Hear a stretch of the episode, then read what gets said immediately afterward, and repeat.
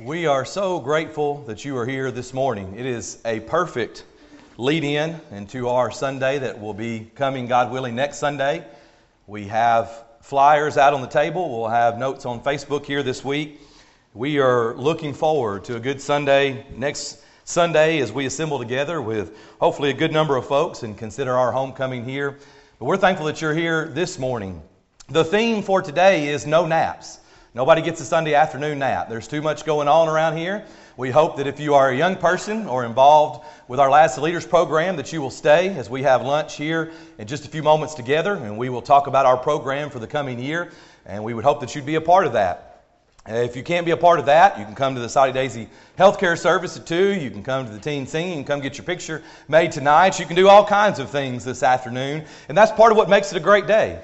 We are assembled here together this morning to worship God, and we appreciate that first and foremost. But the many good things that are going on here at the Soddy congregation, we're thankful for that as well. Included in that, one thing that is not on your announcements is tonight, after services, uh, we have been offered a chance to stay together and eat some food. Uh, Jamie and her family were a part of catering a wedding yesterday, and they had so many leftovers. She says she can feed the whole congregation. So I don't know if that's a loaves and fishes kinds of thing, if she's expecting me to work some magic or something, I don't know. But she says there's enough food. So come back tonight, again, hopefully for the sermon and the service, but stay for the food. After uh, services this evening, we'll stay and enjoy that together.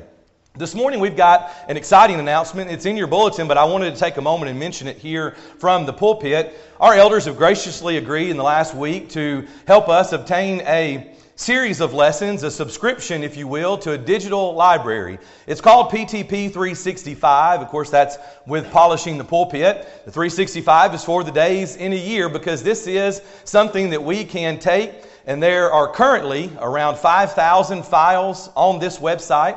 Uh, there are about 4,000 audio only files and about 1,000 video files. And you'll be seeing this slide running. The information is in your bulletin, although I'll caution you between the secretary and the preacher, we got the password wrong in the bulletin. Uh, I believe in the, in the bulletin it says the password is .com, but you'll see on the screen here that it is the symbol for at that we sometimes use like in an email. Uh, and so if you'll correct that, we want you to log in to this and use this. It is a subscription thing that the elders will pay for, at least for this year, and hopefully pay for it every year. But it is for everyone. There are 5,000 lessons. There are a bunch for women and by women for our women. You can, of course, women can listen to the one for the men. There are keynotes, there are classes on things. And so uh, it may be hard for you to see, but I even tried. If you go to the website, on the right hand side, there is a place to put in the username and password that's in your bulletin, or at least once you correct the password.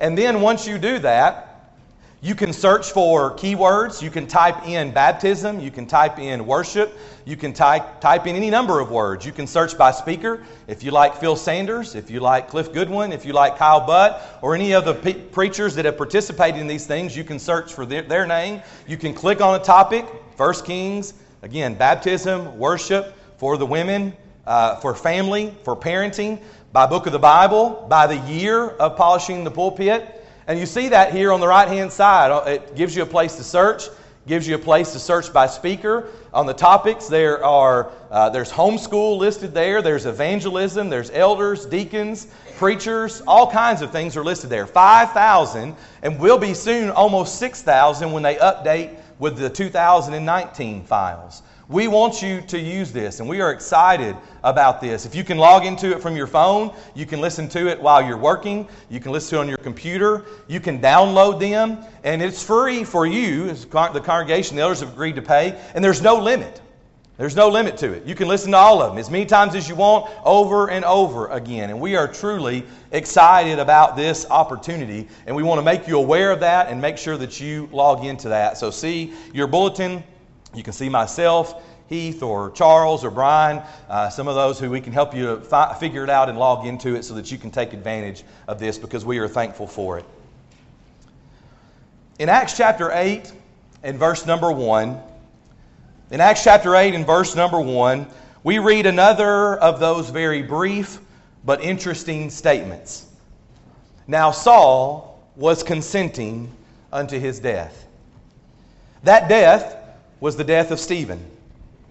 That death was the death of taking this great preacher's life by taking rocks and stones and pummeling his body until he kneels down and cries out with a loud voice, Lord, do not charge them with this sin. Stephen has simply preached unto them the simple truth of the gospel, but it cost him his life. Now, Saul was consenting unto his death. And that's our introduction to this man. He's not yet the great man that we can look back and see. And we see that as we read on in verse number 3 of Acts chapter 8, as for Saul, he made havoc of the church, entering every house and dragging off men and women, committing them to prison. He disappears, if you will, or at least drops off our radar for a while, though I'm sure there was no drop off when it came to his dedication to terror and persecution. In fact, when we meet him again in Acts chapter 9 and verse number 1, the Bible records for us that Saul, still breathing threats and murder against the disciples of the Lord, went to the high priest. If ever there was one who could claim to be the best at his job, top dog, A number one, employee of the year, it would be Saul of Tarsus. There is nothing in Holy Scripture that would cause us to believe that he was Hulk like, if you will. Hulk Hogan, Andre the Giant, Shaquille O'Neal. Take your pick.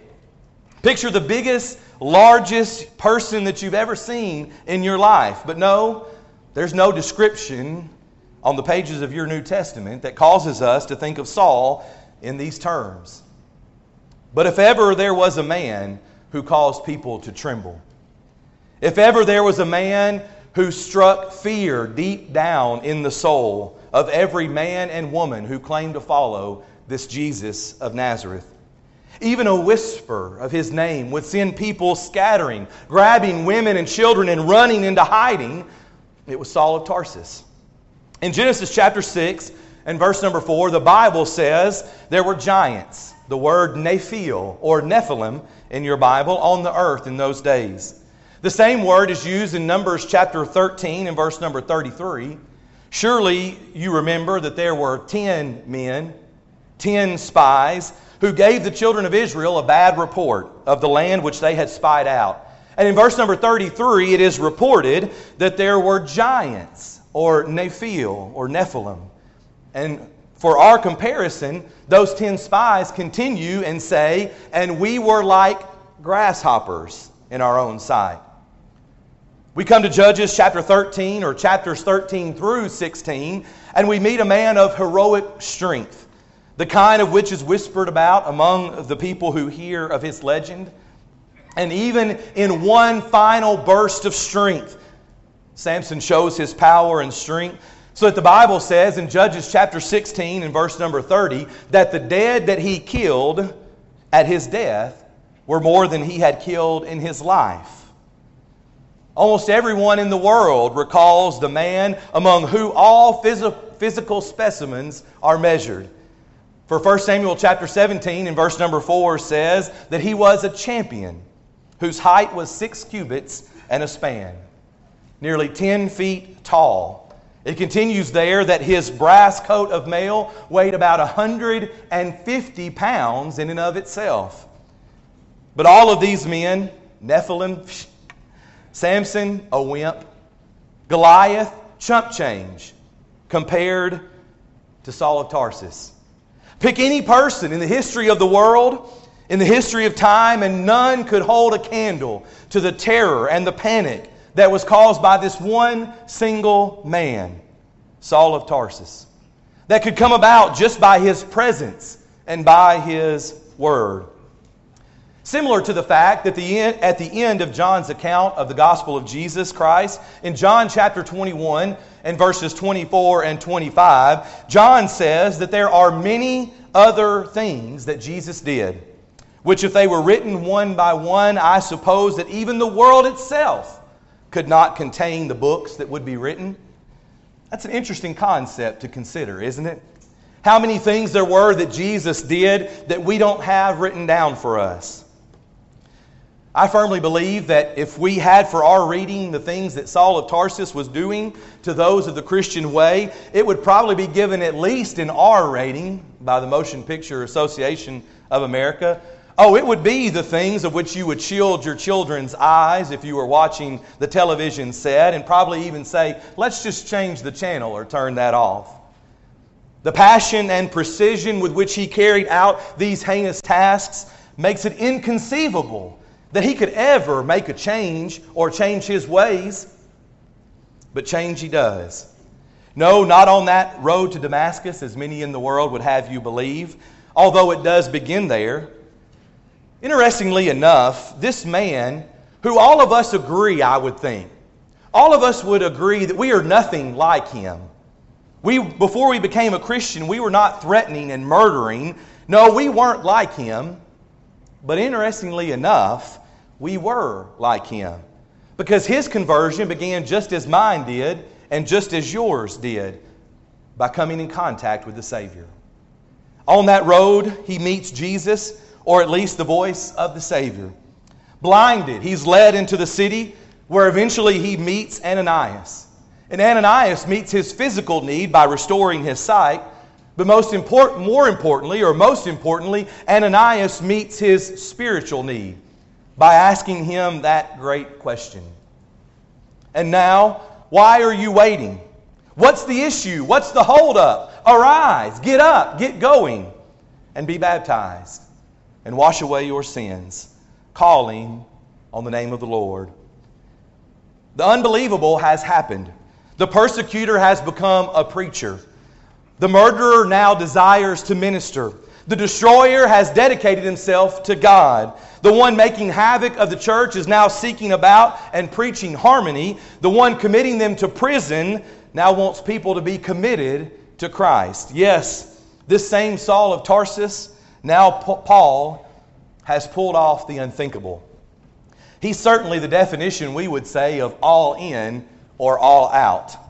For with the same passion and precision with which he carried out those heinous tasks, he takes a similar passion and precision and applies it to the preaching and teaching of Jesus the Christ. But no matter the fact that he no longer carries chains and torches, but carries now his own conversion and the truth, there are those who won't believe him. I realize that the well known fable wouldn't come around for years later, but I can't help but picture our favored three little pigs. Saul standing at the door, Let me in, let me in. And these Christian brothers, What are you crazy? We know who you are. You may think I sound crazy, but look in your Bibles at Acts chapter, Acts chapter 9 and verse number 26. Luke records for us by inspiration of the Holy Spirit, and when Saul had come to Jerusalem, he tried to join the disciples, but they were all afraid of him and did not believe that he was a disciple. Nuh-uh. He's not one of us. We're not letting him in. I reckon Paul was always a bit of a troublemaker, if you will. He obviously caused much trouble for the church and early Christians, but even after his conversion, he was still causing trouble, not in the sinful way against God, but even as it is for us today. When the truth of the matter is preached, there are many people who don't want to hear it. We become so attached to this man and his story that we spend basically the rest of the book of Acts following him around the known world. As he travels about, not once, not twice, but at least three times, proclaiming the gospel, building up Christians, and laying a foundation for those who would follow after this Jesus. There are lots of memorable moments on those journeys. There's the division between Paul and John Mark, or Paul and Barnabas over John Mark. There's the Philippian jailer who was baptized, he and all his household. There was the sermon on Mars Hill. There was even that one sermon in Troas, every preacher's worst nightmare, you know, where Paul preached so long that Eutychus fell out of the window and died. Sidebar, good thing we don't have to worry about that this morning. I mean, sleeping in the sermon, maybe, but three story windows, we don't have to worry about that here. With every step he took, every person he talked to, he was headed towards a culmination in the holy city of Jerusalem. That fact is plainly shown to us in Acts chapter 21, beginning in verse number 9, where Paul and his companions meet a Judean prophet by the name of Agabus. Agabus takes Paul's own belt and binds himself with it as a symbol of what would happen to Paul in Jerusalem.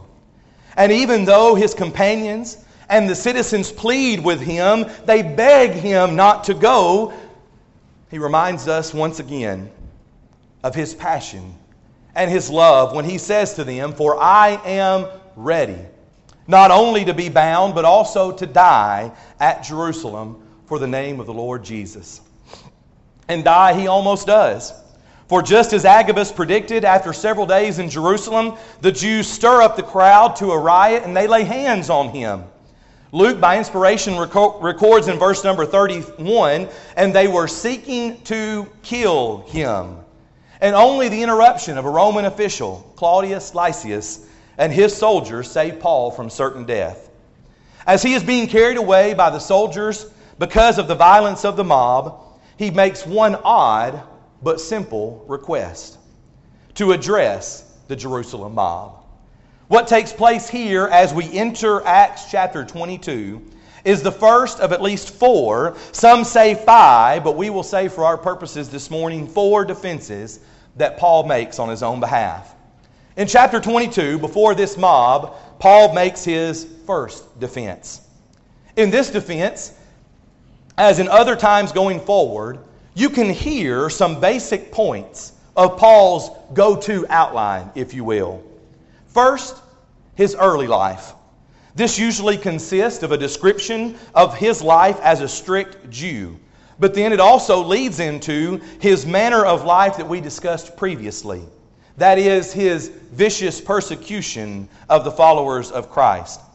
Secondly, after he recounts his early life, he is retelling of the events that happened on that road, Damascus Road, both what happened on that road and later as he entered into the city and he received salvation. Obviously, there is some variation from speech to speech as he delivers these speeches or defenses, depending on the crowd. I mean, this is his life. It's not some speech that he has memorized, even as my sweet wife would say that she used to could quote her daddy's gospel meeting sermons word for word because she had heard them so many times. No, it's not like that. This is his life. This is his story. And so, yes, it includes his early life. It also includes that Damascus road. But third, it includes the preaching of Christ. In some form or fashion, it comes back to, as all gospel preaching should, by the way, it comes back to Christ and Him crucified. His first defense there is interrupted by the angry mob, and it's fear, they are feared for his life, so they lead him away to face the Sanhedrin the following day. This Sanhedrin or Jewish Supreme Court, if you will, in Acts chapter 23, his defense here is recorded to be very brief. This council or Sanhedrin of some 70 members or so is divided about what to do. And as they begin to argue and become even as the mob was the day before with the setting, the chief captain leads Paul away for his own protection. Due to a threat on his own life, or due to a threat on his life, beginning in Acts chapter 23 and verse number 23, he is led away by night by some 500 men 200 soldiers, 70 horsemen, and 200 spearmen. You want to talk about an escort? 500 men are needed to transport this so called prisoner from Jerusalem to Caesarea. It is in Caesarea where Felix would be the next to hear his case. Some of the Sanhedrin come to Caesarea, where along with Felix, the proceedings begin, and so does Paul's third defense.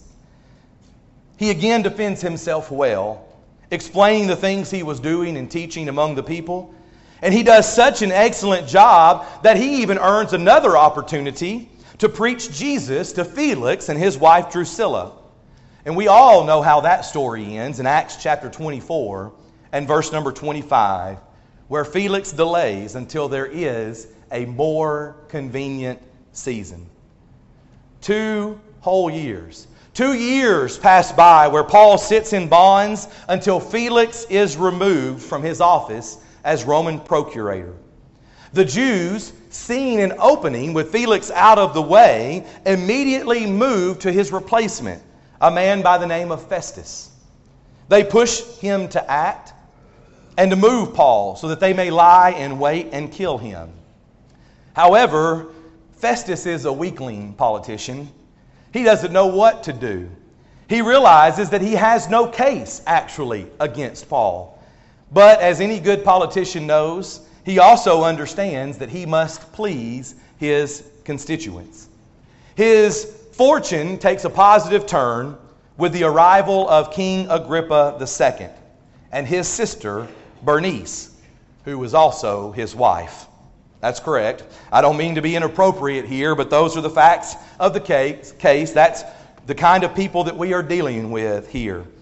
Agrippa is also a bit of an expert in all things regarding the Jews. So Paul sees an opportunity to give his defense before Agrippa. Festus takes the opportunity to run this little problem of his by Agrippa.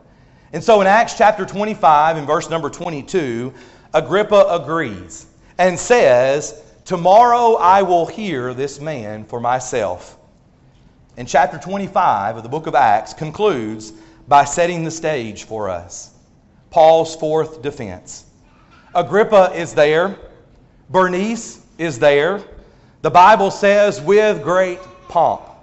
The chief captains are present, principal men of the city. There is a crowd gathered around to hear this man speak for himself. And at Festus's commandment, Paul is brought forth. So now let's listen to Paul's defense before Agrippa. If you have a Pew Bible in front of you, it starts on page 136 of the New Testament in your Pew Bibles there. If you don't have a Pew Bible, or maybe you have your own, you can follow along as we hear Paul. And chapter 26 begins.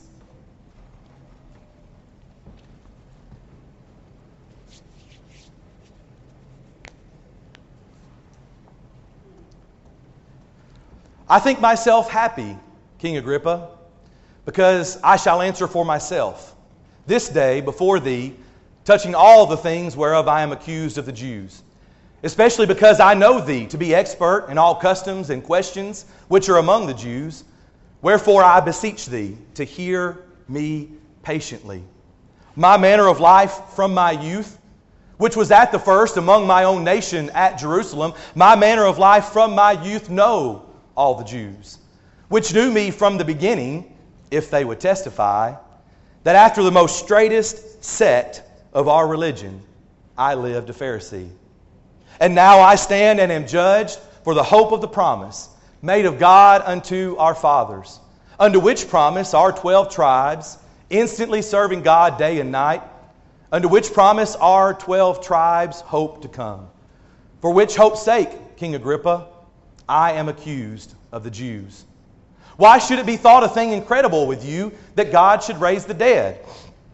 I verily thought with myself that I ought to do many things contrary to the name of Jesus of Nazareth, which thing I also did in Jerusalem, and many of the saints did I shut up in prison, having received authority from the chief priest. And when they were put to death, I gave my voice against them and I punished them often every synagogue and compelled them to blaspheme. And being exceedingly mad against them, I persecuted them, even unto strange cities. Whereupon, as I went to Damascus with authority and commission from the chief priest, at midday, O king, I saw in the way a light from heaven, above the brightness of the sun, shining round about me and them which journeyed with me. And when we were fallen, all fallen to the earth, I heard a voice speaking unto me and saying in the Hebrew tongue, Saul, Saul, why persecutest thou me? It is hard for thee to kick against the pricks. And I said, Who art thou, Lord? And he said, I am Jesus, whom thou persecutest.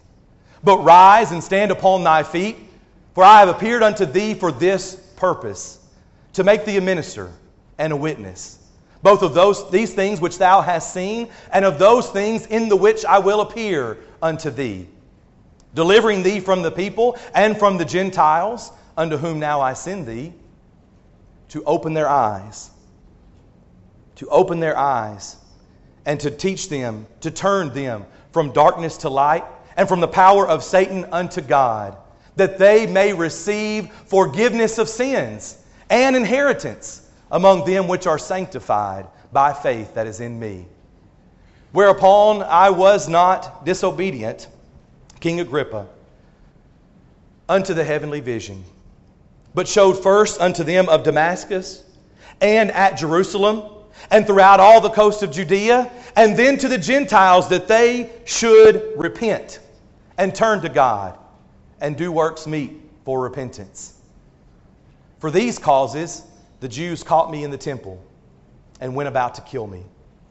Having therefore obtained help of God, I continue unto this day, witnessing both to small and great, and saying none other things than those which the prophets and Moses did say should come that Christ should suffer, and that he should be the first that should rise from the dead and should show light unto the people and to the Gentiles.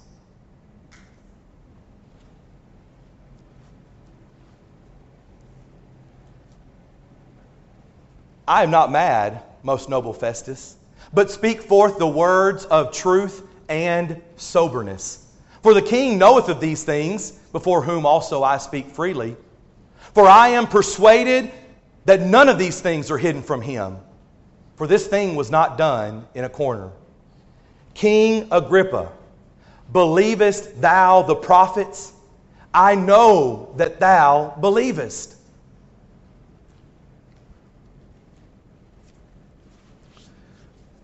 I would to God that not only thou, but also all that hear me this day would be both almost and altogether such as I am, except these bonds. Almost persuaded. What a gut punch for Paul. To lay his soul bare before the people. To stand before the government and say exactly what needed to be said. And to hear those words from King Agrippa. The message is still the same today, even 2,000 years later to hear Paul share his message of just how far he was from Christ, and then to realize that he could be brought near by the blood of that same Christ is just as powerful before Agrippa as it is before us today. As this same great servant of Christ would say in his letter to the Corinthians in 1 Corinthians chapter 15 and verses 3 through 4. For I delivered unto you first of all that which I also received how that Christ died for our sins according to the Scriptures, and that he was buried, and that he rose again the third day according to the Scriptures. The simplicity of the gospel is still there. Don't be almost persuaded. Hear the words of Paul begging, imploring you even this day to not be disobedient unto the heavenly plan. Repent, turn to God, become a Christian. Become a more faithful Christian, or come back to Him, even now as we stand together and as we sing.